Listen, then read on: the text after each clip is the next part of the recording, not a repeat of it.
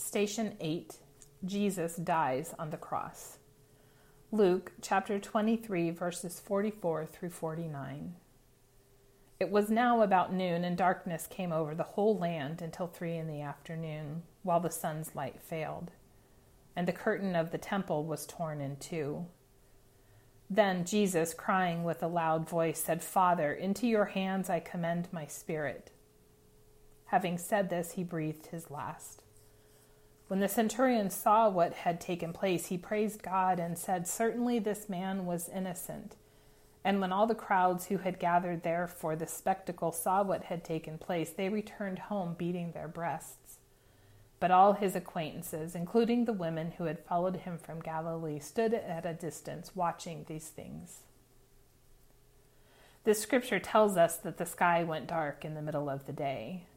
This image helps us to imagine how the impact of what was happening was felt by all of God's creation. Jesus, the Son of God, fully human and fully divine, gave up his spirit, took a last breath, and died. Death holds for us the idea of separation. What had been alive and with us no longer exists in the way we had known. The sense of loss can feel like an overwhelming darkness in the very deepest and most intimate parts of who we are. We feel this pain when loved ones die. We also feel this pain when we experience the death of our hopes and dreams. Look at the artwork. What does the position of Jesus' body portray for you? Think for a moment about the centurion. We don't know what he knew or believed about Jesus before this event. Was he indifferent to this execution and simply carrying out orders? Or had he heard about Jesus and been silently curious if what he taught was true?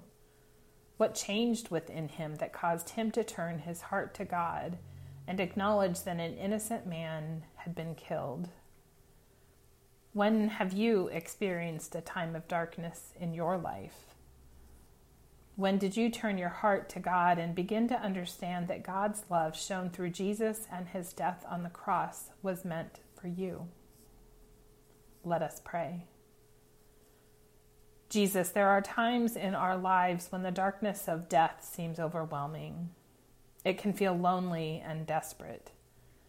Today, we remember that you experienced the same darkness when you hung on the cross. Strengthen our faith and our trust in you.